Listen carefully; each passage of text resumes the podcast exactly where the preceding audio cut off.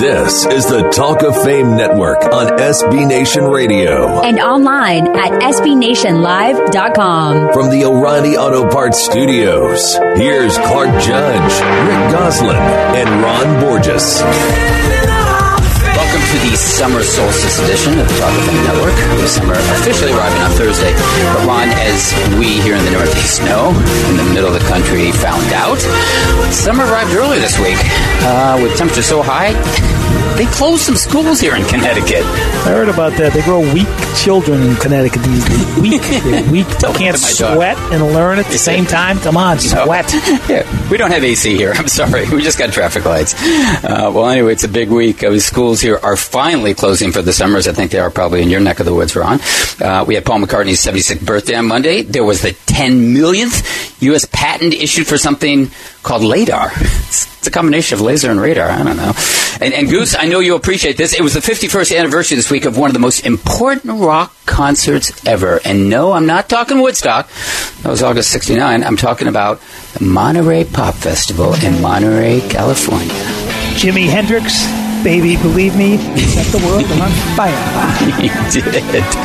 He and a lot of other people. The, the Byrds are there, the airplane Byrds, and the airplane did fly. Well, I wish I'd been there. But you know what? Um, you felt as if you had Goose, because I know you, you and I talk music all the time, but you felt as if you had when the Animals released that 45 called Monterey. I love that song. My wife doesn't, but I love it, especially where The Who exploded into fire. And you, Masekela's music was. That's why. His Majesty smiled as he moved amongst the crowd. Anyway, uh, well, nobody's exploding, exploding into fire today, except maybe Ron. I don't know. We'll I was wait. going to say, you never know. Take it easy. You never know. But we are saluting the latest members of the Pro Football Hall of Fame. And no, we don't have Randy Moss or Terrell Owens with us. But we do have Charean Williams, who just became the first female ever elected to the Writers Hall. We also have our longtime friend and former Hall of Fame voter, Nick Canepa, in the house, here to talk about the best charges not in the Pro Football Hall of Fame as our tour of the league continues. Ronnie, here's hoping Nikki mentions Paul Lowe. Please. If he doesn't, you know he's been out in the sun too long himself, and he hates the sun. he does. We, we don't like it here. Who lives in San Diego? Hates the sun, by the way, other than him. It's unbelievable. Yeah, yeah, I think just Nikki, party of one.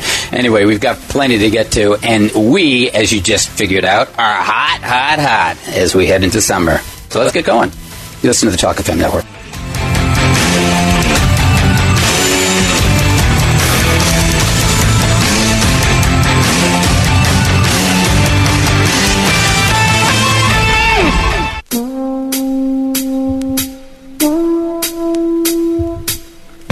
This is the Talk of Fame Network on SB Nation Radio. From the O'Reilly Auto Parts Studios, here's Clark Judge, Rick Gosselin, and Ron Borges. Welcome back to the Talk of Fame Network, where Ron, your Hall of Fame quarterback. No, I'm not talking about Brian Hoyer. I'm talking about your Hall of Fame quarterback in waiting. That'd be Tom Ken Brady Stabler? told. That's my Hall of Fame yeah, yeah. Well, he, he's a pretty good one. He is in the Hall of Fame.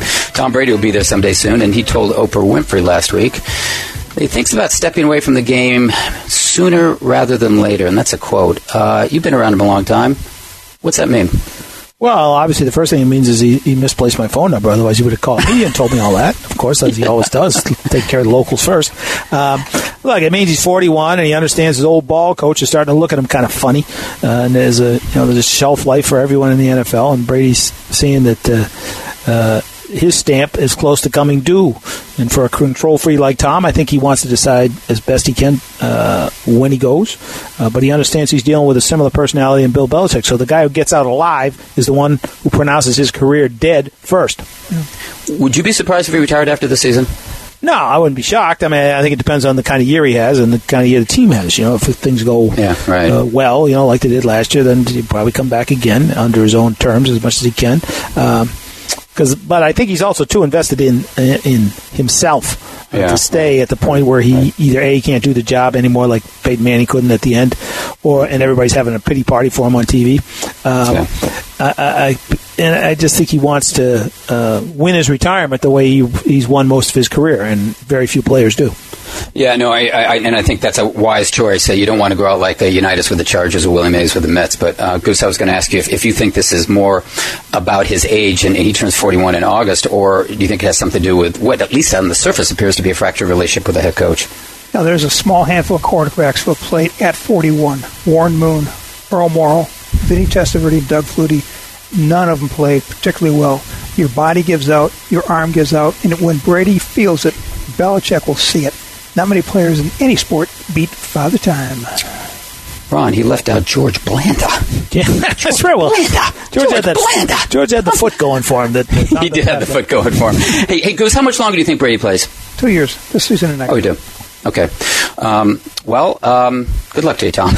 Enjoy those two years. Um, we couldn't have a show, or could we? I don't know. I guess we could, but without talking about the wide receiver that loves to be talked about, and that's Terrell Owens, which means I guess we're playing his game. But uh, a week ago, uh, it was because he's boycotting his own Hall of Fame induction. Um, first guy to ever do that, at least the time being. He says that's what's going to happen.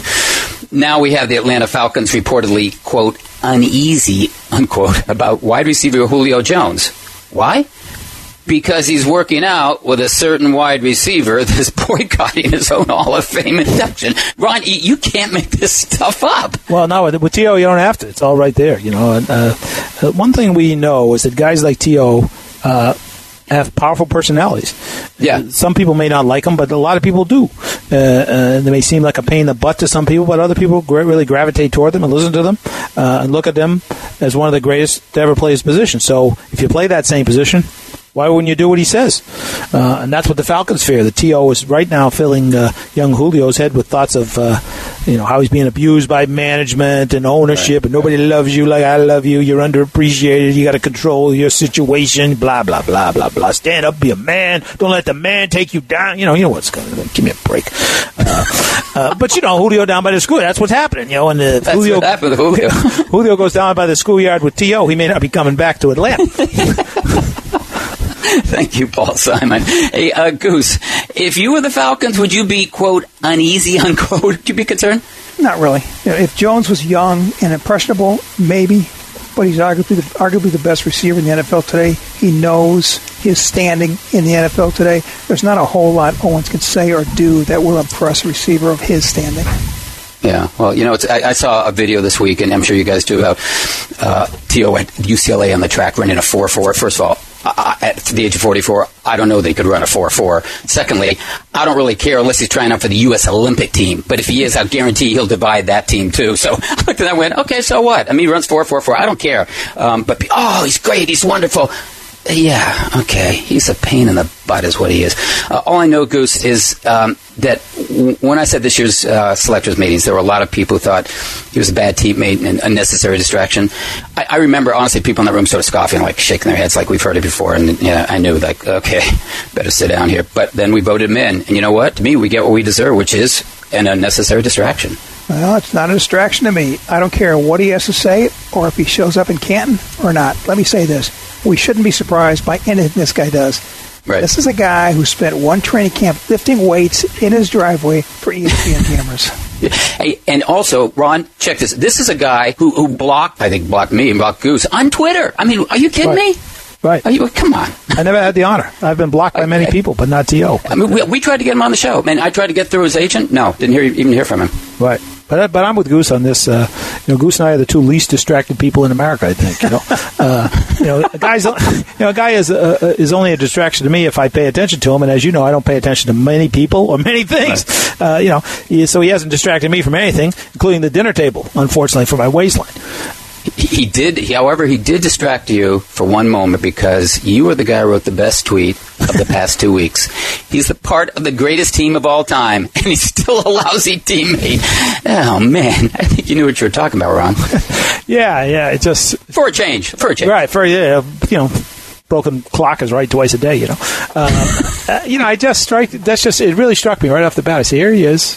You know, he's on the greatest collection of football players in the history of the game. Yeah. You're going to have an opportunity to be in a room with 75 or 100 of them, how many of them show up. You know, some of the, you know, some quite elderly guys who are the found, really the foundations of the game. Uh, and you're not going to get to meet uh, Raymond Berry much longer. You're not going to get to meet a lot of these guys much longer. And uh, and you choose not to show up. Well, it says more about you than it does about anything else. That's a signal. We're going to hear the case of a Hall of Fame worthy candidate who, and I'm just going out on a limb here, Ron, I think he would show up for his induction if elected. And Ron, you wrote about him this week on our website, want to tell us about Nolan Cromwell? Yeah, first off, he's a guy who hit T.O. in the lip. That's for sure. uh, you know, when it came to sports, Nolan Cromwell could do anything. He proved it on baseball fields, basketball courts, running tracks, but it was on the football field that he made the fact clearest. There are many ways to look at the four-time Pro Bowl safety, 1980 NFC Defensive Player of the Year, and 1980's All-Decade selection, but the easiest might be through the eyes of someone regularly tasked with coaching against him ex Falcons head coach Leeman Bennett. In 1981, Bennett said, I don't know how you'd compare one great athlete to another in pro football, so maybe we can agree on this. I don't know a better one than Nolan. And before Cromwell was drafted by the Rams in the second round in 1977, he was an all Big Eight safety at Kansas for two years when injuries to the Jayhawks quarterback demanded reinforcements. Rather than turn to their backup quarterback, head coach Bud Moore turned to Nolan Cromwell, who did not hesitate. Running the wishbone, he rushed for 294 yards in his first start against Oregon State. In case somebody thought it was a fluke, he ran for 187 the next week against Wisconsin. By the end of the year, he had rushed for 1,124 yards and been named Big Eight Offensive Player of the Year. He started for two seasons as the ultimate running quarterback before he got to LA in 1977 and returned to safety. He was a nickel back his first two seasons uh, before taking over free safety in 1979. He would start all but five games over the next eight years, earned four Pro Bowl selections, be named first team All Pro three times, second team once, lead the league in interceptions with eight in 1980, the season he was named NFC uh, Defensive Player of the Year. Uh, he was, for many, the yardstick by which all of all of the free safeties of his era were measured. He's also widely regarded as the best holder for place kickers in league history. And our Talk of Fame special teams guru, Rick Gosselin, named him the starting holder on his all-time team that he just picked, not just because he could hold it, because he could run with it. You know, he played a key role in the Rams' 79 Super Bowl game. Uh, uh, you know, he dropped an interception that game and blamed himself forever that that's why they lost, which it was not, because they wouldn't even have gotten in the game if they didn't have him. Uh, eventually, like everybody else, he got old. In 1987, he played his last year, uh, splitting time, and he retired. When you look back on Nolan Cromwell's production as a player, I can't tell you if he's a Hall of Famer or not. We can debate that. The problem is, it's never been debated, and it's about time. Ron, there are two other safeties in the 1980s All Decade team that aren't in Deron Cherry, Joey Browner. Is Cromwell the most deserving? I think so because you know he was selected defensive player of the year, and I think that anyone who gets that kind of designation separates himself uh, from the credentials of most others. The two starters from that team, Kenny Easley uh, and Ronnie Lott, are both in. I think it's time to at least take a good hard look at Nolan Cromwell. We're going to take a good hard look at the next commercial, guys. But when we return, we're going to be with a Hall of Famer promised to show up for her. That's right, her induction into Canton. That's coming up right after this. This is the Talk of Fame Network on SB Nation Radio from the O'Reilly Auto Parts Studios. Here's Clark Judge, Rick Gosselin, and Ron Borges. Our first guest will make history at Canton this summer, but unlike Terrell Owens, she actually plans on showing up for induction. Talking about Charean Williams of Pro Football Talk, who is the first woman ever elected the Hall Sports Writers Wing. And Charean, first of all, congratulations. It's about time. It's past time. And second, thank you for joining us again. Well, thank you for the congratulations and thank you for having me on. I'm honored and humbled to be going into the Hall of Fame and humbled and honored to be on you guys' show again. Well, thank you. Um, we're humbled and honored to have you here. Ron, you humbled and honored too? I am. I'm just humble. I'm pretty humble most of the time. I know. Honored, not well, so much. it, Charean, it, it's, it's always good to be the first at anything, but I'm just wondering, um, how pleased proud, grateful, you name it, whatever you want to call it, are you to be the first woman to be named to the Hall's writer's wing? Well, it's kind of really unbelievable because it is 2018. So, you know, you think a lot of these things have, have been done and there's no first left to do. And, and so, um, you know, it, it is a huge honor from, from that standpoint to sort of be, I guess, a trailblazer. I don't feel like one, but, I guess in some respects I, I am. And, you know, I got obviously a lot of texts and emails and phone calls and all those sorts of things. But one of the most meaningful came from the sports editor at the Battalion, which is Texas A&M school newspaper, and it was from the uh, a female uh, sports editor, Angel Franco, and and she texted me and she said, you know, I want to be just like you when I grow up. This is what I want to wow. do, and, and thank you for paving the way. And and that meant as much to me as, as anything else. As hearing from Jerry Jones or Jason Witten or other writers or, or whoever it may be uh, that just meant a, a whole bunch uh, to have uh, a young up up and coming female who wants to go in our business say that. It just it, it meant a ton. Boy, you know something? I'd save it and I'd frame it. Honestly, I, I think that's pretty cool. Yeah. I think that's actually very Yeah. cool. Um, let me ask you something. Your family aside, uh, um, who was or who is the person that's most responsible for having an impact, and I mean a significant impact on your career? If I said to you, listen, you can send a limo out for one person, aside from your family, to get and bring to Ken's, the person that had the biggest impact on your career, who would that person be, and, and what did he or she do? Oh my goodness, God, there's so many. Um, you know, it'd probably be Celeste Williams, the late great sports editor here at Fort Worth Star Telegram, uh, who brought me back to Texas to the Fort Worth Star Telegram in 1999 and, and gave me the NFL beat, which morphed into the Cowboys beat at, at one point and, and got to really do what I have wanted to do since the second grade when I told my second grade teacher, Cindy Bridges, that I wanted to cover the Dallas Cowboys. That was my lifetime goal and newspaper came out and wrote a story on me that that was my my dream was to cover the Dallas Cowboys and and so uh, it, it would have to be Celeste who, who let me uh, live out that dream at a at fairly young age uh, in '99 and and uh, have done that for a really long time now. But uh, uh, that she would have to be the one. And unfortunately, she died a year ago. Uh, I would love to have her in Canton there, and, and uh, it would be paying my respects to to her as well. Um, but uh, yeah, she would be the one that, that comes first to mind. There, there's obviously tons of them. When you go through something like this, you think of all the people you want to thank, uh, and there's many, many of them um, from from start to finish who who played a part along the way. But she'd be the one that comes to mind the first.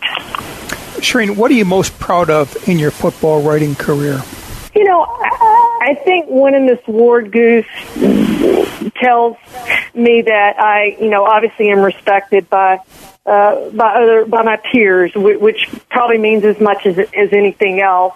Uh, but just the fact I think that I was able to do it over a long period of time, and, and I think I did earn that respect. And, and in, in a lot of ways, it was harder to earn that respect as a female coming up uh, when we didn't have many females to follow back in the day, other than Christine Brennan and Lisa Olson and maybe a couple others. There just weren't really those role models out there where you could go say, okay, that's what I want to be, that's what I want to do. They just weren't out there, didn't exist. And um, I stayed in it and kept doing it and worked my way up and, you know, started by covering high schools and those types of things that some of us don't like covering early in our careers when you know what you want to do, but you have to take all those steps. And I took all those steps and, and to still be in it after so many years of doing it. 1994 was my first season with the Tampa Bay Buccaneers and to still be doing it since 1994, I think says that you've done things in the right way. You've given both sides of the story and, and been trustworthy and people have come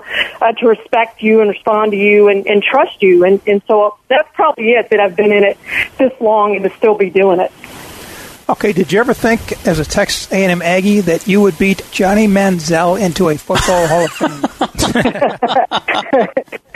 Probably not. You know, there's only one Aggie in the Hall of Fame, and that's Yale Lary. So, you know, we need some more Aggies to go in the Hall of Fame. That's pretty good company. yeah. Uh, you know, Charean, today most everyone's just very used to seeing uh, women in locker room, women on the sidelines, women in all areas of sports, women broadcasting games and analyzing games. Uh, but when you started out uh, back in Tampa, it wasn't that way. Nobody knows that Right. better than you. Uh, what kind of difficulties did you experience uh, in your early years as a woman trying to report, in particular on the ultimate macho sport of football? Yeah. Well, the the story I'll tell, and it's a college football story, and it was early in my career, and this kind of, I think, describes kind of what what it was like by then, back then, and it's just what you said uh, that that there weren't women doing it, and so teams weren't used to it, players weren't used to it, coaches weren't used to it, and so I was covering an Arkansas Texas A and M game for for the newspaper in Bryan College Station, and and I was assigned to write a, a feature story on the Arkansas quarterback Quinn Grovey uh, after the game, and so I went to the Arkansas SID and I said, "Hey, I'm coming to your locker room after the game." He said, well, "We don't let women in our locker room." And I said, well, okay, well, what do you suggest I do? And he said, well, who do you need? We'll bring them out. And I said, well, I need Quinn Grovey and I need the, the coach. And okay, we'll bring them out. When, when we go in, you just stand outside the locker room and we'll bring them out. And uh, so I stood outside the locker room for you know ten minutes, turns into twenty, turns into thirty, turns into forty, and finally Kirk Bohls, the Austin American-Statesman, comes out. He said, "Charean, what are you doing here?" And I said, "Well, I'm waiting on Quinn Grovey and the coach to come out." He said, "There's a back door. They're gone. Like there's no one left in there." And uh, you know, I, I was like, "Oh my gosh!" Like I'm a young reporter in my career. How do I go back and, and tell my sports editor? You know, I, I felt at fault. How do I tell my sports editor that I didn't get what he assigned me to get? And and Kirk put his arm around me. He says, "Don't worry. I'll give you all the quotes that we got in the locker room, and and we'll take care of you." But uh, that's some of the kind of things that you kind of went through because they forgot about you. Like you were uh, unusual. You, you know, you weren't the, the couldn't go in the locker room and couldn't do all those things uh, that, that the men could do at the time. And there were several other incidents like that. And then you know you get to the 90s and and uh, it, you know it evens out and players get used to it. Now I you know it's really not that big of a deal because uh, as you said uh, there are so many women uh, who are doing it now that we see, and I think players, coaches, and and teams are used to it, and things are treated obviously way more equally than they used to be. I think players used to hate talking to women and women coming to the locker room. Now I think they hate everyone coming to the locker room. It doesn't matter who you are; uh, they just don't like coming to the locker room. Period. Right. Yeah, You're right no, about that. Right. so in those early years, what kept you going. Obviously, you talked about earlier about how much this was your dream and so forth, but it's not easy. I mean, I was uh, old enough, to, unfortunately, uh, to remember those days and being around those days and see women colleagues of mine standing outside forever, and many times, as you point out, uh, being ignored, not getting what they needed to do their jobs. What kept you going, uh, and what stopped you from saying, you know, I don't need this. Uh, I don't need yeah. to be treated like this. Well, Ron, I, th- I think it was that it was my dream. You know, from the time I was in second grade. You know, I was working to cover the Dallas Cowboys. That's what I wanted to do, and nothing was going to, you know, stop me from from getting there. And and that's what I aspired to. So I think that's probably what kept me going. It was fun. I mean, it's still fun uh, to to cover the game and and not have to go dig ditches or you know work in attics uh, in a hundred degree heat or whatever it may be. You think of much worse jobs, um, you know I've covered 24 Super Bowls and, and seven Olympic games. That's living out a dream and and and seeing a lot of the world and a lot of great things and a lot of memorable games and all the thing meeting a, a, a lot of famous people along the way that uh, that I don't think you have if, if you quit doing this. And I, and I think the bottom line line, though, Ron, is is what, the question would become: All right, if I'm not going to do this, what am I going to do? Which is kind of what I am at where I am at in my career now. Is what what's next for me if if I'm going to do something else? Uh, and I still haven't answered that question. So I think that was probably the bottom line of all of it. Is I was pretty good at doing this uh, better than I would be at doing something else. I'm not good at math. I'm not good at science. So anything that involves that is completely out. okay, Charean, let's just cut to the chase here. Where's your party going to be, and can I bring T.O.? yes, you can bring T.O. That was my husband's first question. Do we have to pay for a party? And and I said no. And he says, well, if we do, then we're having hot dogs under the bleachers with a, a uh, Justin Timberlake CD because, of course, Justin Timberlake performed it live at, at Jerry's party last year. So we'll just have the CD going and, and have the hot dogs under the bleachers, and and we'll have a good time. And hopefully, T.O. shows up for that party. Charean, have you heard from Andrea Kremer?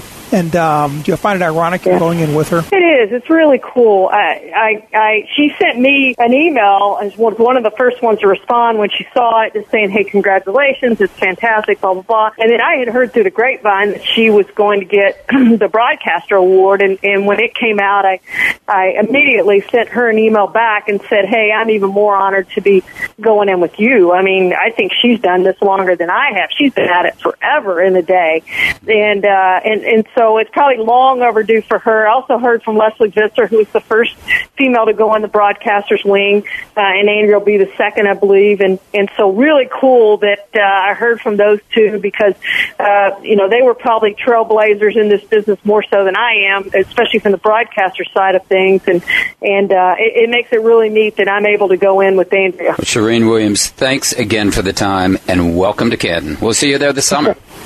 Thank you, guys. Thanks, Ray. You got it. That was Charean Williams of Pro Football Talk, living proof that dreams do come true. Next up, we'll talk about what Charean can expect when she gets to Canton. You're listening to the Talk Fame Network.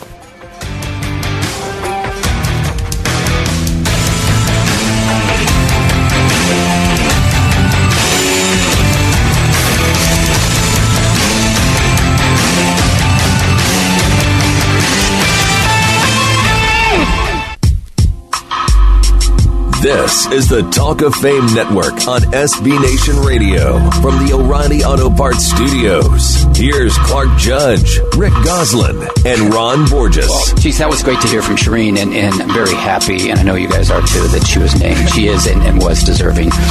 But her induction goose, um, it's going to be different, and maybe a lot different than what happened to you when you were named in the hall in, uh, to the hall in 2004. You want to tell us what you went through and, and how things have changed with the process since then? In other words, what Charean can expect that uh, you didn't, or maybe what you didn't have that she's going to go through?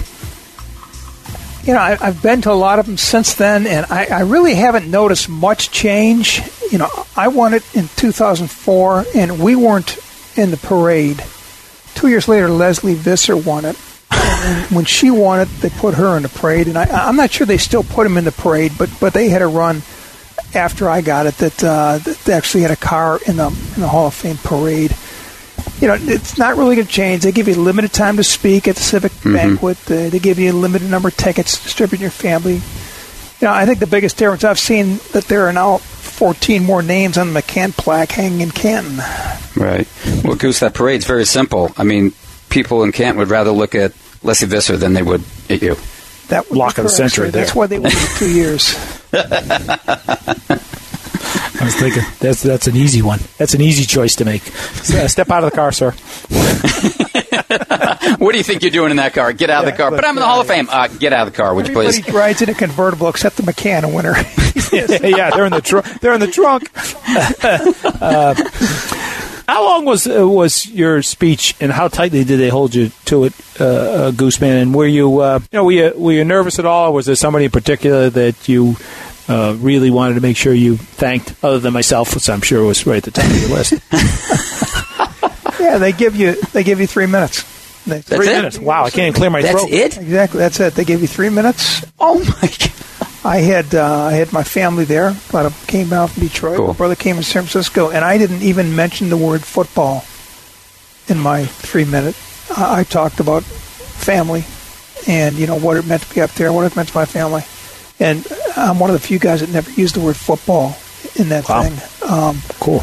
I'm not going to give any names, but the, the, the TV guy that, that won the award after me went on for about 14 minutes Oh. And I asked Joe, um, I thought we were supposed to limit it to three. well, well, well. he said that was Lesley Visser. We got her different rules than we do you. wow. It all changed in less than one. yeah, really. Wow. Hey, hey, Goose. I think. I mean, I think they do it by video now. Correct? I mean, in other words, if you were to win it today, you do it by video. You wouldn't actually be up the the mic making the speech. Correct? I think no. I think you. I think you do speak. Really?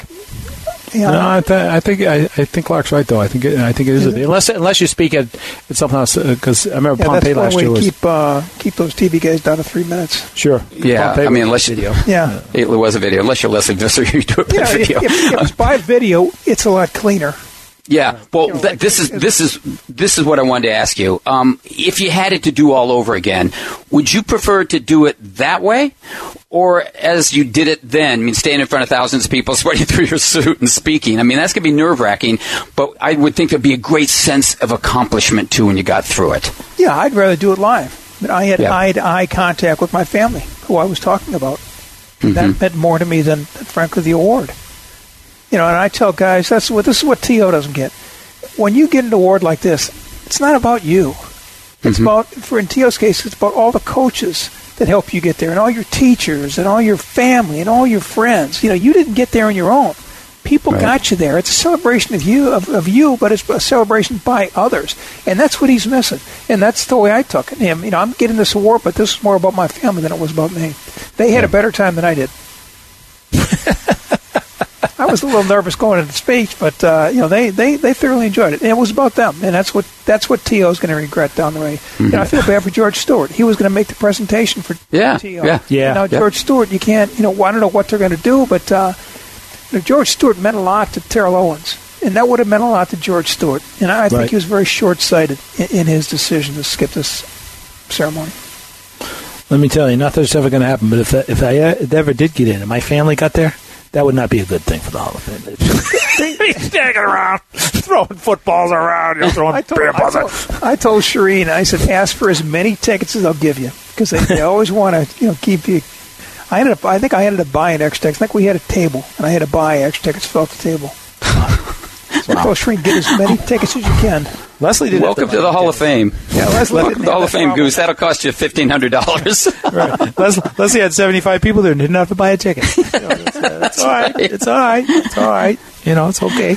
Um, so, what's easier, Gooseman? Because you've done them both. Uh, making that speech or presenting a nominee for the uh, for the Hall of Fame? Because in both cases, you're on the clock.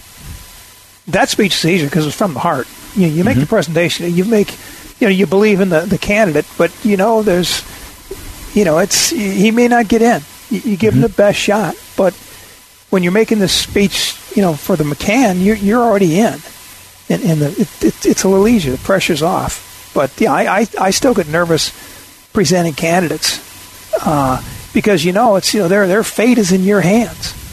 Yeah. And that's the problem. You're trying to convince people about someone, whereas when you're getting, winning the McCann Award, you're there. They, they, you know, you've already convinced people. You're, you're, you're receiving this award, and you're trying to get awards for the guys when you're making presentations. Good point. Uh, uh, one other thing, anyone you r- later realize, you know, you always hear these stories, but oh, geez, I forgot, you know, uh, Mrs. Mabel in the fourth grade or whatever. Uh, when you were done with your speech, was did you realize, oh, geez, I should, I wish I had said something about Clark? yeah, you mean present company excluded? That's Yeah, right. yeah, right. did you did you miss anybody? I, I didn't miss anybody because I didn't really name anybody. This was about my family. It was me thanking, you know, six brothers, and sisters, and two parents. So you know, you, you cover it. You know, you you, you, you fill a line at the beginning or end saying, you know, I want to thank everybody who helped me get here. But uh, this this was about my family, and that's it wasn't about football. It wasn't about me. It was about my family. And that was Goose, I, I- I understand it was about your family, but how important was that or is that award to you? And ultimately, what does it mean when you see it hanging on the wall? When you go to Canton, you see your name on the wall. Oh, it's huge. I mean, you know, for, forever you're you're going to be in the in the Hall of Fame, and you look at the names on that plaque. You know, some of the greatest football writers in history, and you know when I'm there, I'm looking at the game names that weren't on that plaque. You know, I grew up reading Jerry Green, Detroit Right. News. Uh, he was a great footballer. He's one of the few that's seen every Super Bowl. He wasn't in. He went in the next year. I almost felt guilty going in before Jerry Green, and that's what you know when when you, you stand there and read the names on the plaque and you see that the greats of the industry, and now you're you're there with them, and that's not going to change. This is like like Ron says about TL. This is a team they they can't cut you from. They can't lay you off, Ron. You, Right, they you cannot lay you off. That's exactly. Can't right. trade you either. Can't trade you either. Um, right. Goose man, what's what was the best part of the weekend, and, and what was the worst? uh, not counting the lack of presence at the parade. Um, you know, you're trying to do so much. You got family there, you got friends there. Everybody, you know, everybody wants to talk to you, everybody wants to see, everyone to shake your hand, and you know, you can't. There weren't enough minutes in the hour and hours in the day for that weekend, and you don't. There are so many people there. You almost like to go back and relive it. You know, that's I've told people it's it's more fun to go back the year after you win it because it's all settled down, and by then it's all soaked in. You know what's what's happened, and and how this impacts your life, and how people view you differently. When when when you're picked as the one writer that's going in the Hall of Fame that particular year, you're you're viewed differently. There's a you, you, command a little little more respect than you would as a as strictly a beat guy on a on a team. In, in football, who gets to talk to Tom Brady? In football, Peyton Manning was always good. Brett Favre was always good. Steve Young was was excellent. Um, those guys. Best interview I ever had in any sport was George Brett. I covered uh-huh. baseball, covered the uh-huh. Royals from 77 to 85, and this guy was the best player. You know, he at the top of his game, and he always had time for the writers. In 1980, when he hit almost 400, he was there at his locker every day answering every question. That that was a class, and I see how the NFL guys now hide out and they talk once a week. Yeah. George Brett stood there every day, all summer long, and answered every question. And that, that, that struck me. This this is a class act. This guy gets it. This guy gets it. He's got a job to do, and we got a job to do. And so many players messed up. I'm Let glad you one- mentioned let me- Steve. Let me say one other thing about this. You know, I, I feel because Clark, you're on the ballot this year. Ron's been on the ballot. It is tough. It is tough to get in. You know, and, and it's it's an honor to be on the ballot. Right, You know, you're right. you're one of the. They're saying you are one of the five you know writers we're considering for this Hall of Fame honor. And one day, one day soon, I hope that both of you guys can join us. We can have a true Hall of Fame guys network. Well, no, that's honestly the way I felt when, when I saw my name there. I wow, I mean, this is an honor. And I felt like these some of these interviews we have on, on this program, when they go, it's just an honor to be nominated. It was. And I'm glad you mentioned, by the way, Steve Young. When I covered the 49ers, I could get Steve Young six out of the seven days of the week. And I mean that. Six out of the seven days of the week. I'd go to Saturday practices, and he'd come over and say, you need anything? I went, nope. Or if I did, I'd say, yeah, come in for a second. He was terrific. And another quarterback that, that you didn't mention, but I always enjoyed dealing with was, was Matt Hasselbeck in Seattle. Um, but anyway, um, Let me- really let me tell interesting. about- let me tell you about Favre. Favre's last year in Green Bay, and I, I, I talked to the PR guys. Look, and I want to I want to talk to Brett, and I've got um, this is my angle I'm pursuing. And the PR guy wrote about Favre, and Favre said, "Look, and I don't, I don't really want to do it, but I'll tell you what. I know, Rick. I'll, I'll give him ten minutes. Pop your head in the door after ten minutes and tell him I, tell me I've got a meeting." So I sit down with Brett, and I start taking along my, my train of thought in this interview, and he's really into it. He's into it. Ten minutes, PR guy pops his head in. Uh, hey, Brett, you got a team meeting. Ah, don't worry about it. Don't worry. This is, you know, I'm, I'm talking. Don't worry about it. Don't worry about me. We talked for an hour and a half. There you go.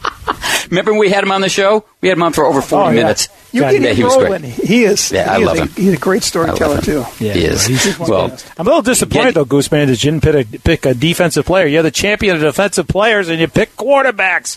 Yeesh! Wasn't there one great defensive guy? You talked to Lester Hayes once in your life or something like the that. As judge. far, as far as insight, Albert Lewis. There you go. Great insight. Uh, yeah, he's a good one. cornerback and playing defense. But uh, Well, um, getting into the hall, as you know, Goose is a pretty significant event in the lives of, as you mentioned, really everyone, uh, the, the individual and the family involved. And and I can't imagine, honestly, what it's like to stand on that stage, which is why, guys, I'm going to do what I promised not to. Go ahead and hit me, Ron. You're used to it. and that's to swing this conversation back to Terrell Owens because everything these days, it seems, is six degrees of TO. So my question is this. He said he's not going to show up, and, and nobody's done that before. We know that. But nobody's quite like this guy. So, A, do you think he changes his mind before August? And B, if he doesn't, with the precedent now set, do you believe others who follow Goose may boycott Canton because they don't like the way their candidates candidacies were handled by the Hall and by voters? Think that happens? I don't think so. I think this is a unique circumstance. I, I don't think this is such a tremendous honor, and I, I do think you're right. I think dude, he could flip because I think a lot of people, a lot of Hall of Famers, are going to be talking to him, Yeah, right. Plus, again, and that just makes about him again. He's the center of the, which is what he the wants. news, which is what he wants. Yeah, I mean, uh, could he change his mind? Sure, he could. Uh, you know, but in the, eh, but in the end, you know, the only way he's going to do it is if they beg him to come, which I don't think That's right. do, because Right, then he could justify uh, showing up. His ego, uh, as it always has in the past, his ego is going to bruise himself uh, uh, again, and he's going to miss a moment that can't be duplicated. You know, you can catch another pass, you can play another game, but there's only one induction. That's right. Well, uh, once again, congratulations to Charean Williams. I think she's playing at a party, she said, of brewskis and uh, I think hot dogs, right? Ah, anyway, it sounds yeah. good. Yeah, so don't miss it. I won't. Tio, I don't think he'll be there. Up next, it's the two minute drill. This is Talk of Fame Network. This is the Talk of Fame Network on SB Nation Radio from the O'Reilly Auto Parts Studios. Here's Clark Judge, Rick Gosselin, and Ron Borges. Well, we're almost out of time for our first hour, so Robert, get Clete Blakeman here to blow the whistle on us, would you? There you go. Thanks, Clete. It's time for our two minute drill, and I'm asking this week's question. So, gentlemen, start your engines. Fans were so excited with Mexico's defeat of Germany in World Cup soccer, they nearly caused an earthquake. In what NFL city could you see that happening? Cleveland, but, but sitting on Lake Erie, maybe a tsunami. Oakland, they're already on the fault line. I'm booking Robert De Niro for his next gig. So, which NFL audience should he address to drop another f bomb? I'm going to send him off to college. Commencement speaker at Cal Berkeley. I think there's one logical place: the Terrell Owens Hall of Fame Celebration Committee. I like it. The Incredibles 2 is A, a current blockbuster movie, B, the 2018 story of the Red Sox and Yankees, C, another name for Tom Brady and Gisele, or D, a biopic of Ron and Rick. I'll go with the biopic, and this is my formal request for the movie rights. I go with E. J.J. Watt and Tarik Cohen, two guys doing incredible things for communities in need. The Minnesota Vikings won the PFWA award for best PR staff. Which would you have picked? Vikings got my vote. Vikings do a good job, but the Broncos put the relations in PR. Oh, yeah, Broncos. Wow. Jerry Jones says he trusts Ezekiel Elliott, quote, as much as he trusts himself, unquote. Is that good or bad? The question is, how much does Jones trust himself? All oh, I know is Jerry Jones' wife trusts him as much as she trusts Eagle Elliott. All three former NFL coaches, that'd be Mark Trestman, Mike Sherman, and June Jones, they lost their CFL openers. So what does that tell you? One game does not a season make. Tells me that 12th guy on the defense is a lot harder to take care of than you thought. Zach Brown says the Redskins plan to rough up Terrelle Pryor when Washington and the Jets hold a joint practice. Any advice for Pryor? Return to the quarterback position he played at Ohio State and put that red can't hit me jersey on. Failing that, pull a hamstring fast. Gaming disorder is now an official mental health condition. But with what team? 2016 Falcons, who blew that 25 point second half Super Bowl lead. The Seahawks, they gambled one time and they've been broke ever since. That's the end of our first hour, but don't go anywhere. In hour number two, we'll be talking about Dennis Green, Jimmy Johnson, the best Chargers not in Canton, and the next Hall of Fame contributor class. All that coming up. This is the Talk of Fame Network.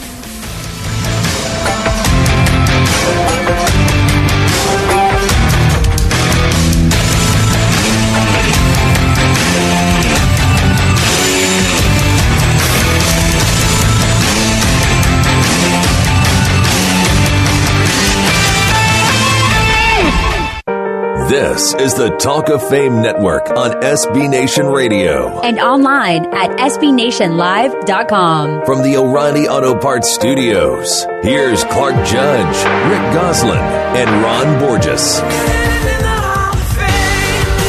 Welcome back to the Talk of Fame Network. I'm Clark, along with Rick and Ron, and we are your Hall of Fame guys, here to tell you that the Minnesota Vikings, yeah, the Minnesota Vikings are doing something pretty Hall of Fame worthy this year.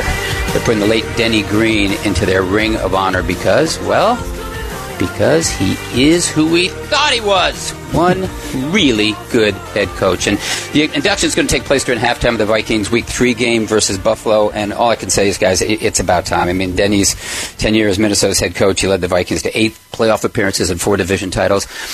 But you probably knew that. What, what our listeners might not know is that he was only the second African American head coach in the NFL after Ron, your guy, Art Shell. My bud. and a pretty good coach. And as we all know, success is colorblind. And I think the family of Dennis Green want him welcomed into the Ring of Honor as a successful head coach, not necessarily a successful African American head coach. I say he learned his lessons well on Bill Walsh's staff in the 80s, became one of the best Yep. offensive minds in football. And boy, those Vikings were fun to watch in the 90s with uh, Ooh, Moss. yeah, yeah. Yeah, no, they they were. The only problem I have with this whole idea is that uh, uh, they should have done it before the bear for the before the Bears game. You know, and now you know I know he was co- yeah he was coaching the Cardinals at the time, but I mean it's the greatest thing ever said. You know, And when he that pounded when he pounded that day the dice, and then he didn't leave. He just stood there staring at everybody like, okay, where do we go from there?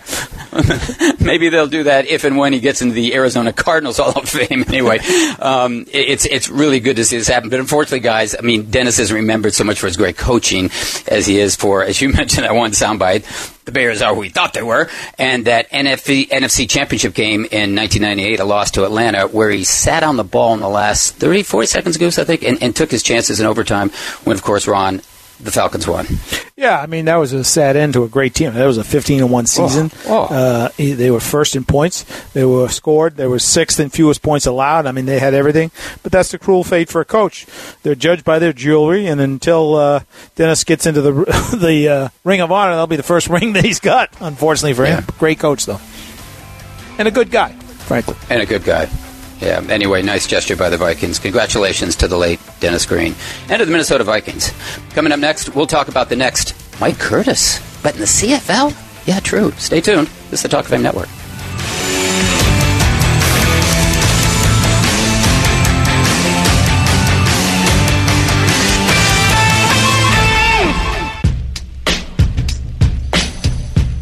This is the Talk of Fame Network on SB Nation Radio from the O'Reilly Auto Parts Studios. Here's Clark Judge, Rick Gosselin, and Ron Borges. God, it's been a uh, tough two weeks for the San Francisco 49ers and their fans. Um, first, we lost wide receiver and, and, friend of the show, Dwight Clark, to ALS, and now it's a teammate of Dwight's, former offensive tackle Keith Fahnhorst, who died last week at the age of 66. Now, I know there are a lot of people out there who've never heard of Keith, but um, be honest with you, that's a shame because I, I know he wasn't a Hall of Famer, but he was a two-time Super Bowl champ who was a 1984 All-Pro and who played in 193 games for the 49ers. Now, that seems like a lot. It's because it is. Only seven players, including one offensive lineman, have played in more for one team and for that team. Goose, um, I know you remember him. He was a pretty good player, right? I remember him, and I remember that team. That that's my favorite 49ers oh. team. The Super Bowl champs before Jerry Rice.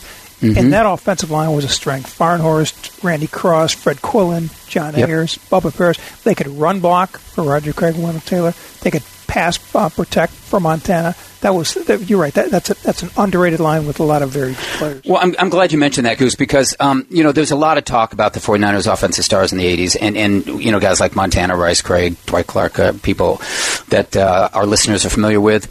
But, but as you mentioned, that offensive line was solid, and, and Fahnhorst was one of the standouts, but just one of them. And, and you mentioned others, Quinlan, um, Randy Cross. There were others that were really good players. And, and Ron, I know you study offensive lines. That was among the best that, that people really don't talk about because it was overshadowed by such great people like you know Montana Rice, Craig, Dwight Clark, and others. No, you're right. I mean, those are, those guys were the engine that pulled the train there, you know, and they were very athletic guys. Uh, you know, uh, Keith himself was a big guy, as you know, but, but most of them were smaller, more athletic guys uh, than they have today. And, and the thing about uh, Keith Fahnhorst, who I got to know pretty well, uh, you know, really uh, a really good player, a really good sort of locker room presence. Um, and really good to talk to. You know, if things were went well, he could explain to you exactly why they went well. If they didn't, uh, he was there to tell you why they didn't. Mm-hmm. Uh, you mm-hmm. know what went wrong. He didn't BS you. You know, he didn't talk down to you. Uh, so that was always enjoyable to be around. Uh, and, and, he was, uh, in my mind, uh, you know, the, the, the big dog in that offensive line. They all yeah. knew who was running the place, and it was him. Yeah, that that was that was a fun team to be around. And, and Ron, you speak about who was running the place. Eddie DeBartolo, of course, is running the place. And you guys know how broken up he was about the death of Dwight. We talked to him, and and um, I mean, Dwight was like a little brother to him. But to lose two players in two weeks, I mean, Eddie's got to be in a bad place, Gooseman, because as you know, he loved his players. He loved them to me like no other owner I've been around. Yeah, you could see it as at his Hall of Fame enshrinement. Everybody came back, all the players. They all wanted to yep. be here. You know, Eddie yep. Eddie made the players his family. And for mm-hmm. a, a, Dwight Clark and a Keith Fahnhorst to pass on, it's it's frankly a death in his family. Yeah. Yeah, I mean, you know, 66 seems awfully early to be leaving this world uh, for the other side of the lawn, and uh, you know, we we look at that, of course, uh, and we remember these guys. I think it's always sort of interesting what happens to them. You know, they go away after they're done playing, and we always remember them as that guy, that person. Yeah, they're always yeah, right. 32 years old or 29 years old or whatever. Uh, yep. and, and, then all of a sudden you hear this kind of news, you go, what? you know, yeah, it, it's baffling to you. You know that of course they age like everyone else, but you just, uh, especially the guys who played on those great teams who were great players themselves, you know, they just sort of stick in your mind as as that person. Yeah, that's right. In fact, when I saw the pictures of him, they were from the, the early 80s. That's how I remember him. That's how yeah, I remember sure. him, and, and, that's how I want to remember him. Anyway, here's to Keith Fahnhorst, gone way too soon, as Ron mentioned, at the age of 66. Now, speaking of really good players who aren't in the Pro Football Hall of Fame, I was reminded of former linebacker and friend of the show, Mike Mad Dog Curtis, last weekend. But really, not by anything he said or did, and not by anything that happened in the NFL, but by something that happened in the CFL. I mean, did, did, you guys? Did you see that videotape, guys? Did you see that videotape?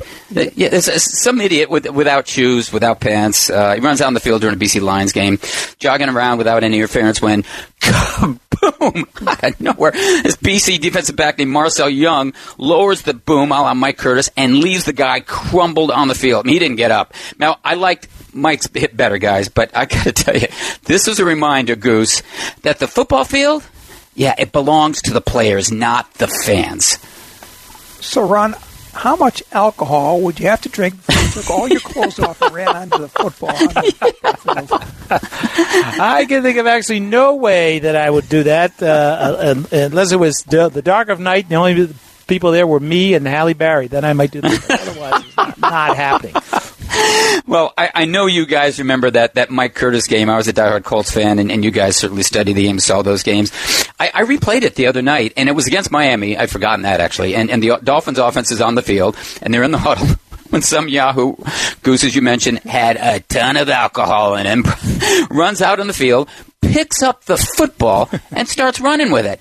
And then out of nowhere, Curtis just lowers the boom with a guy going in one direction and the football in the other. And with that, Ron, the legend Mike Mad Dog Curtis was established. yeah, well, you're right. You know, it's, it's funny because a lot of his teammates actually didn't like what he did at the, at the time. You know, they, they thought it was uh, you know, over the top and not their jobs, and it was security's job, and, and some of them felt that he sort of made football players look bad. But you know, as you guys will remember, you know, he talked to us a few years ago about it, and one mm-hmm. of the things he said was. Uh, what, uh, which I thought was great. Uh, what I didn't want was our team to be distracted because of something outside of the game. So typical, of course. I was the captain, and I just needed to make sure we weren't distracted by anything that would affect our game. Then he goes on. He said, "That's the reason I went to counseling." Uh, you know, it, was, was great, classic guy, funny guy, smart guy.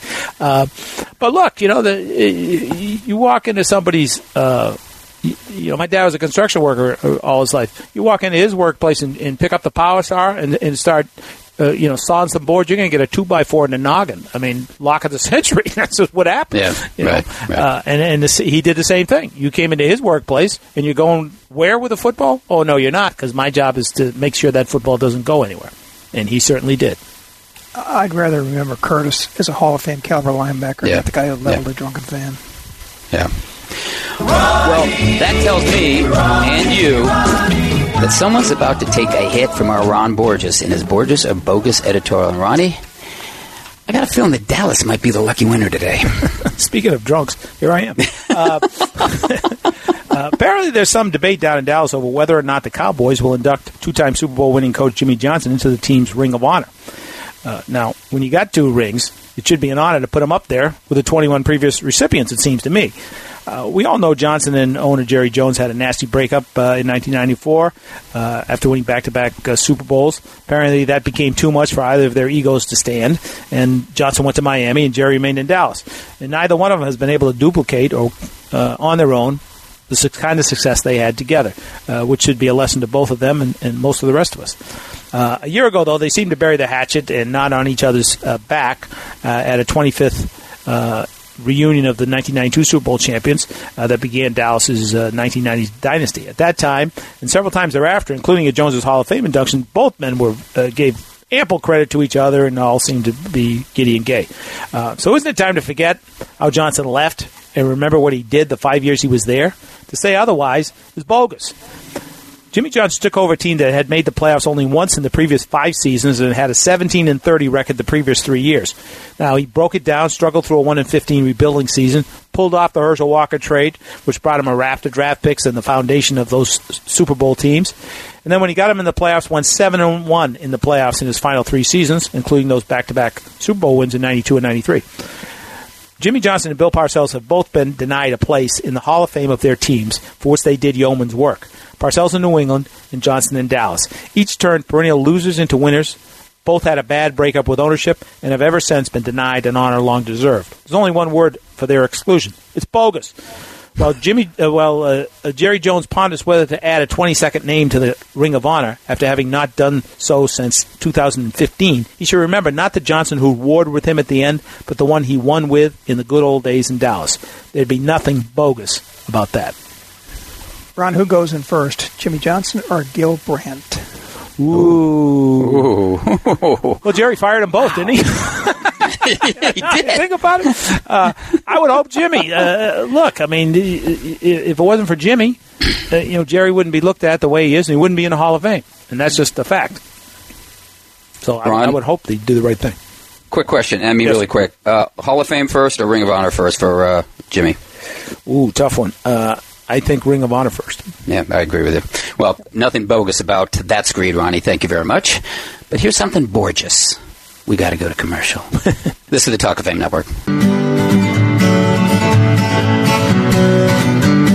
This is the Talk of Fame Network on SB Nation Radio from the O'Reilly Auto Parts Studios. Here's Clark Judge, Rick Gosselin, and Ron Borges. Our next guest is a frequent visitor to the show. It's former Hall of Fame voter Nick Canepa, the San Diego Union Tribune. And Nick is here to tell us about the best Charger, as in Los Angeles or San Diego Charger, not the Pro Football Hall of Fame, as our 32 team NFL tour goes to Southern California. And Nicky, before we get started, Southern California could actually become a state if a statewide proposal to split the California into three, I guess Northern California, California, and Southern California, wins the vote in November. So I'm just wondering here, what do you think of that?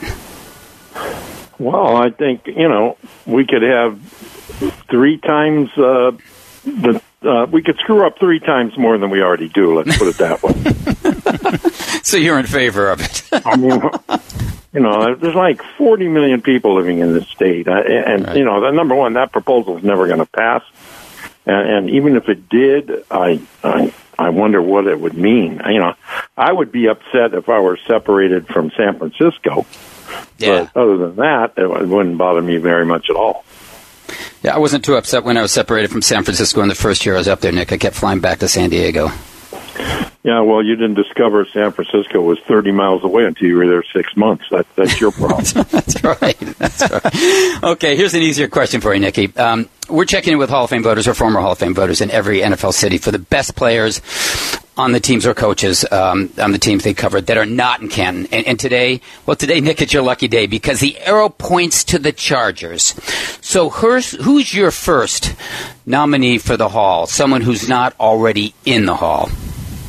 Well, number one would be Ed White, who's, um, and Ed, Ed, of course, has a problem because he's a guard, and the Hall of Fame is not very guard friendly.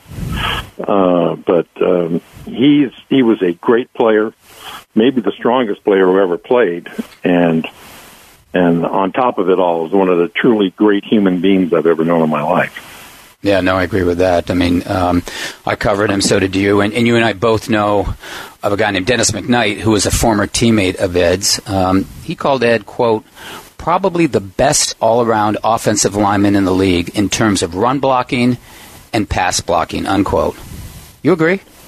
Yeah, well, he, Ed was just a great player. Of course, you know, he did play on four Super Bowl teams, just not with the Chargers, with, with, right, with the Vikings. And, right and um, and you know he kind of solidified that whole Air Coryell Coryell line, which is maybe the most underrated offensive line in the history of the league because they didn't win a Super Bowl.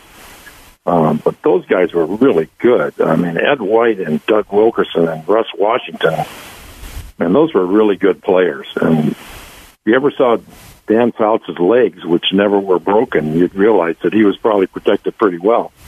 Um, I just think, you know, I think if if Ed had been in the Super Bowl or two, I think he'd be in, but he didn't make it, and and that's the way it is right now. And uh, I've been in that room with you guys, so you know, I, I, you know, I know I'm I'm still hoping that one day he'll get in. He he was a great player, and uh, on a on a what I what I thought was a, always thought was a special offensive line you know, if he win, if he wins one of those, you think that changes things for him considerably? Yeah, I think so. I, you know, you know, it depends. You know, once again, he's a guard, and and and you guys have been around this thing long enough to know how they, uh, for whatever reason, guards don't play football. So, um, I, uh, you know, I don't know. It, it's a hard thing, and you know, I think he belongs, but obviously, not enough people do. I, I don't know if he's ever even gotten a sniff you know, I, I guess now it would have to be a senior thing, right? Is, is that yep, correct? Yep. Yeah. Yeah. So, um, you know, I think he belongs, but a lot of guys belong. So, and I think there, of course, like you do, probably there are guys in there who don't belong. So, that's just well, the way it goes. Uh, uh, myself and the Goose Man one time were walking through the Hall of Bus late at the night, and he said, "If you, if you could do, do anything in here, wouldn't you like to be here uh, late at night when nobody's around?" I said, "Yeah, I would." And the next morning, there'd be about five of these buses turning around backwards. yeah. why is that guy? Why we look at the back of that guy's head? Because he doesn't belong in there. yeah, exactly. Uh, but you know, I, I you know, uh, there aren't uh, the, the, the, all of them were all in there were at least good players. There's some oh, yeah. obviously that that um, you know. I remember how long it took uh, Jimmy Johnson to get in, and that Rafer's brother, and uh, you know right. he was great a great player. player. He's the best cornerback forever. It took him forever to get in, but right. you know some guys slip through the cracks, but you know the, it's a very very difficult thing to get in the Hall of Fame. Where you stand with which is which is good. It should be difficult. Right. No, I think it should be really difficult. I, the fact that it's only one percent of the of the players who ever played, I think, is a good thing. You know, it ought to be special. Not every slappy who, you know, ever put on a helmet. I mean. Uh, exactly. And uh, where do you stand with on Coryell? I, I think you're you've sort of advocated for him in the past, have you not? Well, yeah. I mean, I I I think that his contributions to the game were were remarkable. But the fact is that coaches aren't contributors, which I'll, I'll, I'll just never be able to figure out. I think going up against players, making coaches go against players, makes it incredibly difficult. I mean, you know, not not all coaches have have, have done what what Bill Belichick have done. If Bill goes against the players, he's going to get in. But right you know, if coaches aren't contributors, I really don't know what they are. They're not players. Um, you know, I think if an owner and a general manager can be a contributor, then certainly a coach can be. Yeah, I think the problem with him is the same as you talked about with Ed White. You know, coaches are generally judged by uh, winning championships. There's only a couple yep. guys in there who didn't, and and in the end, they didn't win. And if you don't right. win, right, or at least getting there, you know, and he right. never got there. Right. And and you know, I, I that's a problem. I mean, you know, I don't think there's any question, but I, I think in Don's case, he was, he was such a difference maker um, that it kind of overrides that no Super Bowl stuff. But right. once again, that's how some people look at coaches, and if that's the way they're going to look at him, he's not going to get in. Now I got one guy for you because because he ruined my my Sunday in like 19, whatever it was, 64. 63. only one? 1960. Well, yeah, been, I had a lot of bad Sundays, but this guy was responsible for this one. Paul Lowe. I waited all day, all day, Nikki, to turn on my black and white little four inch TV, get the, the rabbit ears right, and get the aluminum foil set up and everything, so that I could watch the Patriots beat the Chargers. And Paul Lowe and Keith Lincoln Keith Lincoln yeah. just went, abs- you know, they went insane, and and you know everybody remembers Lincoln, of course, but Paul Lowe had a great game too. What about him as, as a?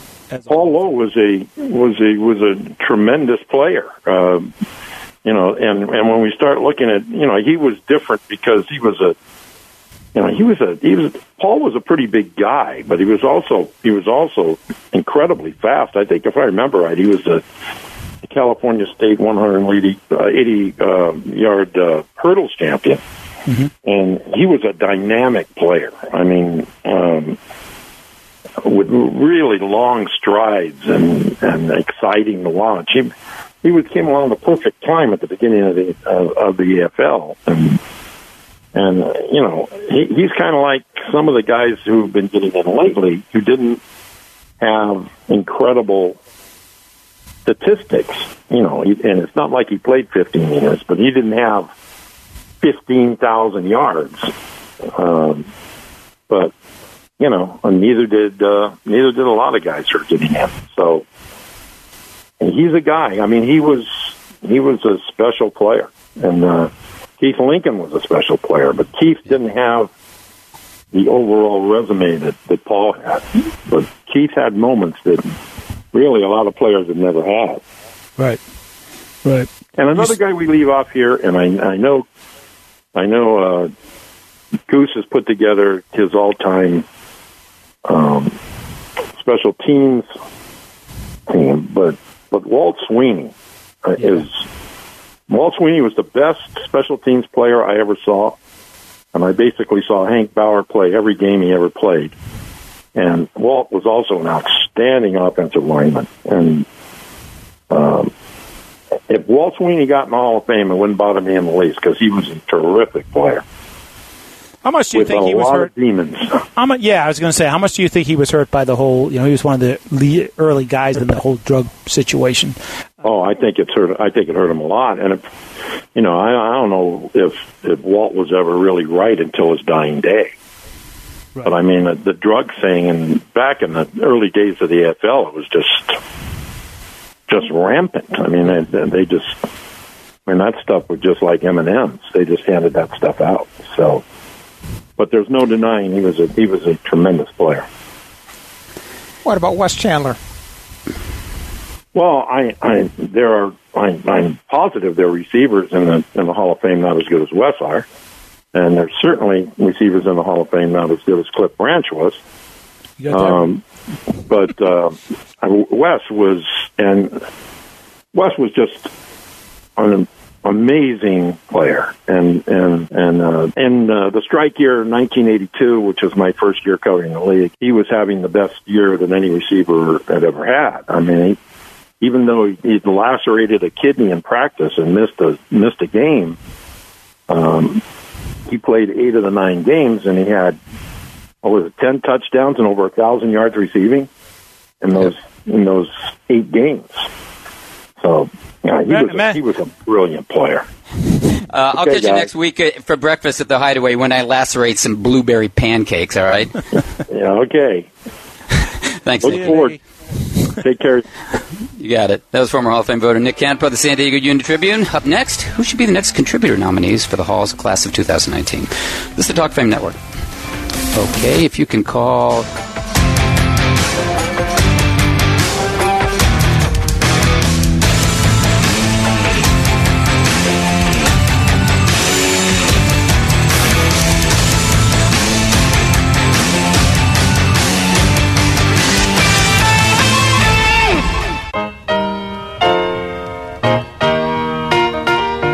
This is the Talk of Fame Network on SB Nation Radio from the O'Reilly Auto Parts Studios. Here's Clark Judge, Rick Gosselin, and Ron Borges. Before we get started, um, we'd like to congratulate Joe Bugel and Emmitt Thomas as this year's winners of the PFWA's Dr. Z Award. Now, it's an award that's named after former Sports Illustrated writer Paul Dr. Z Zimmerman and given annually lifetime achievement by an assistant coach in the NFL. And Ron, these two guys, they're certainly deserving. Oh, no question about it. You know, two great coaches. I, I, think when this award started, I thought it was a really great thing that you know these guys work so hard, have, are, are so essential uh, to victory for these teams, and got so little uh, credit. You know, over the years, uh, the guys who, who never became head coaches. But you know, look, we all know Bugel uh, was a better yeah. guy than him. You know, he's, Hughes. he's a great Hughes, guy yeah. to talk to. Great guy. And, great and a great coach. You can see why he was a, a successful coach for, for so long.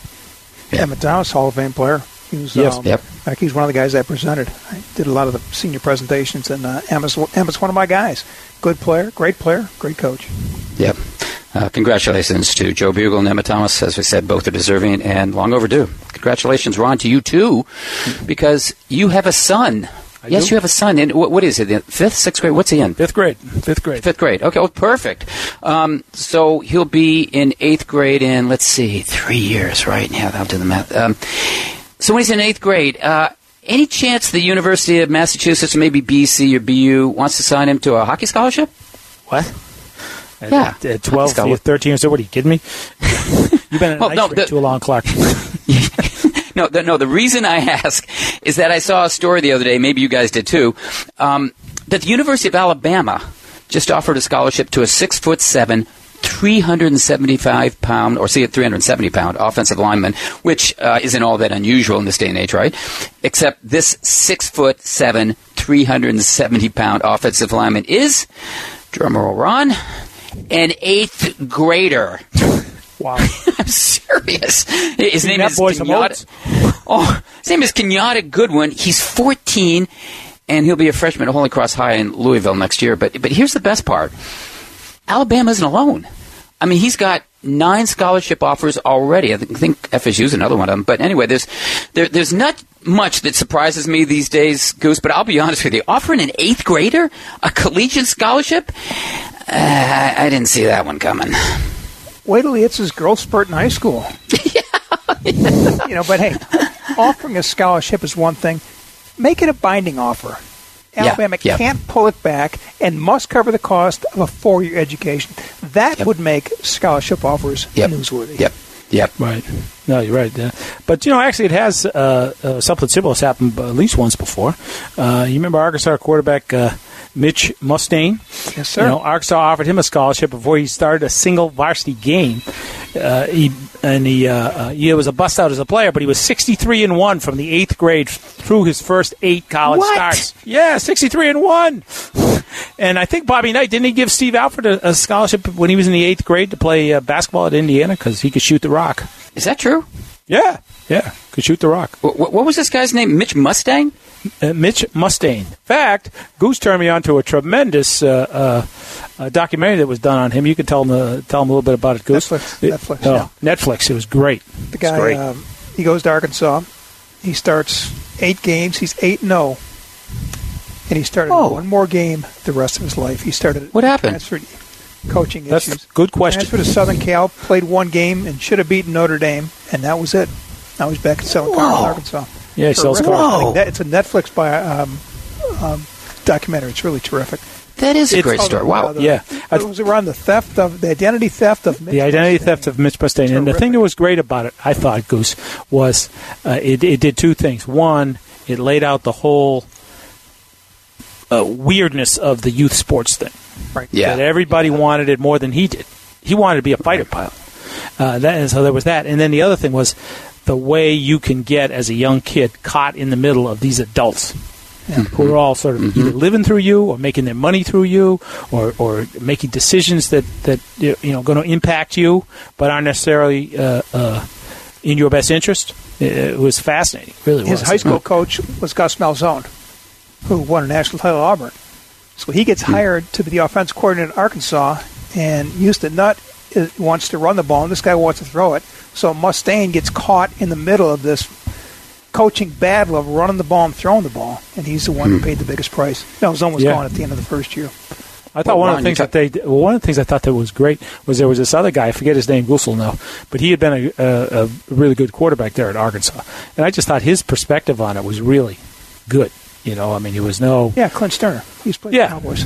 It was nothing like one way or the other. But he wasn't not knocking Mm-hmm. the kid or knocking him, but he was just sort of laying, you know, very matter of factly, sort of laying out how this whole thing went off the rails. It was Yep. Well. Ron, you, you, you were talking about kids getting caught in that Yeah. uh, web of, you know, uh, sports greatness and, and parents making the decisions. Todd Marinovich. I mean, Sure, the first sure. guy I think of. I mean, and, and look what's done to the rest of his life. I mean, Sure.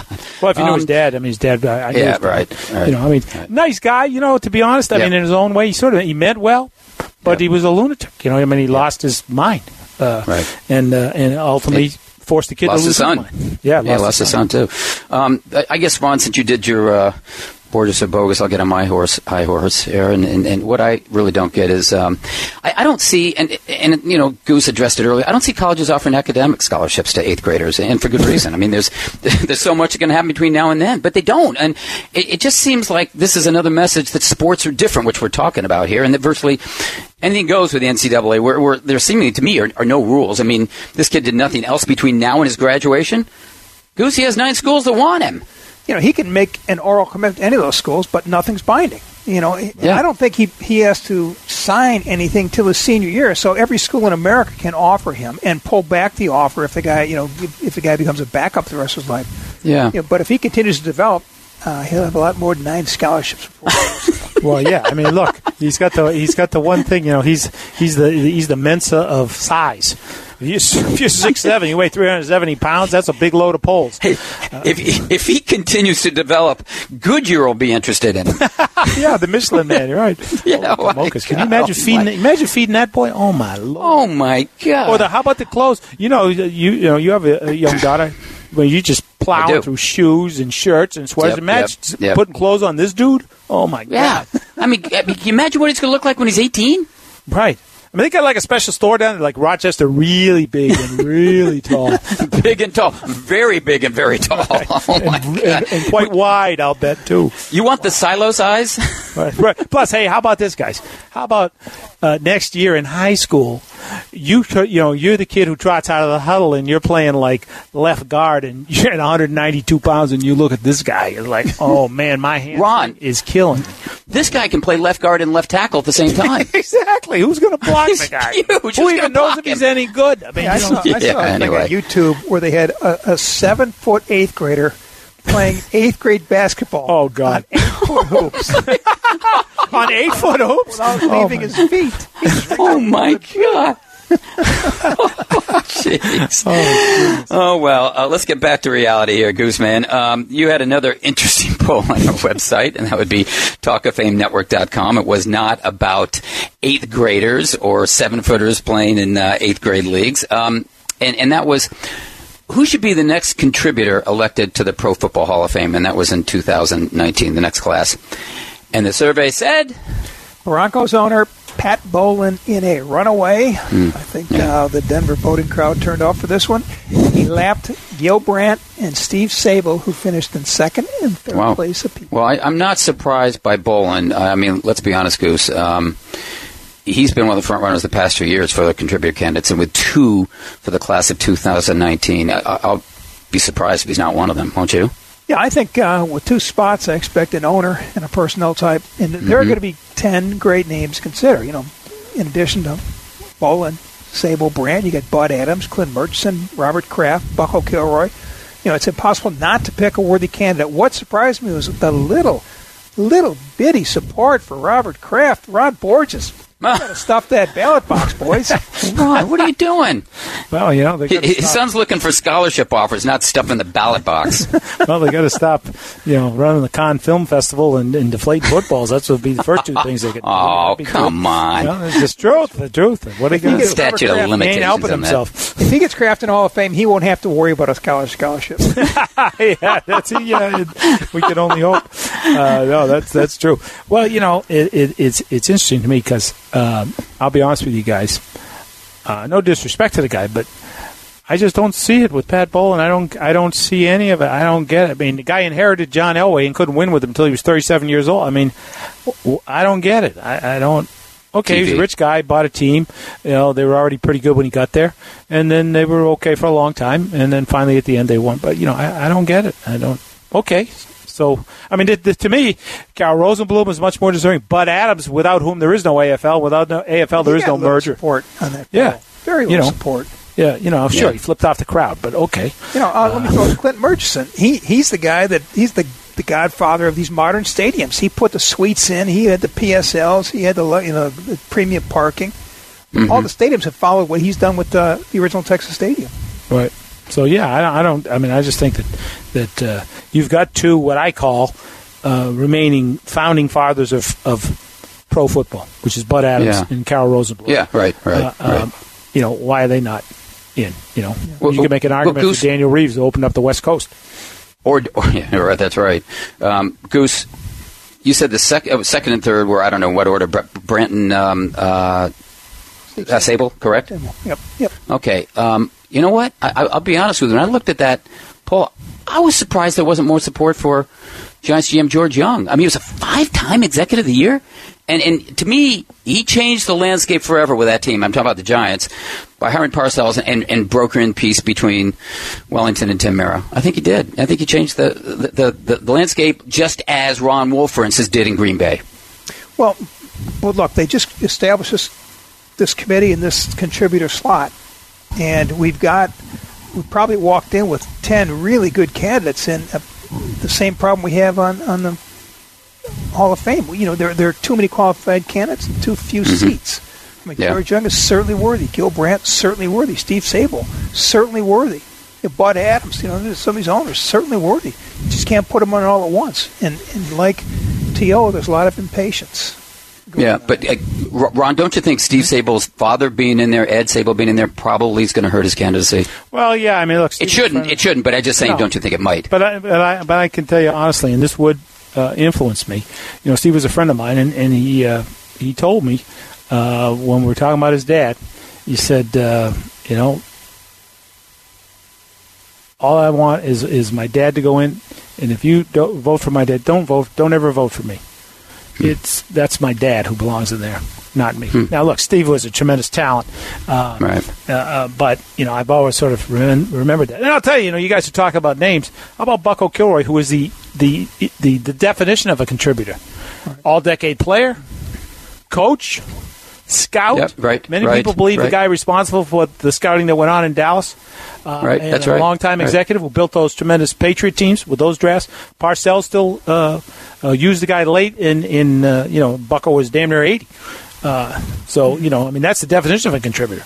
He can't. And, and Goose, what, Goose, what about Art McNally, the, the, father of instant replay? I mean, we've only got one other official in there. That's Shorty Ray. What about Art? I thought Tony Verna was the father of instant replay.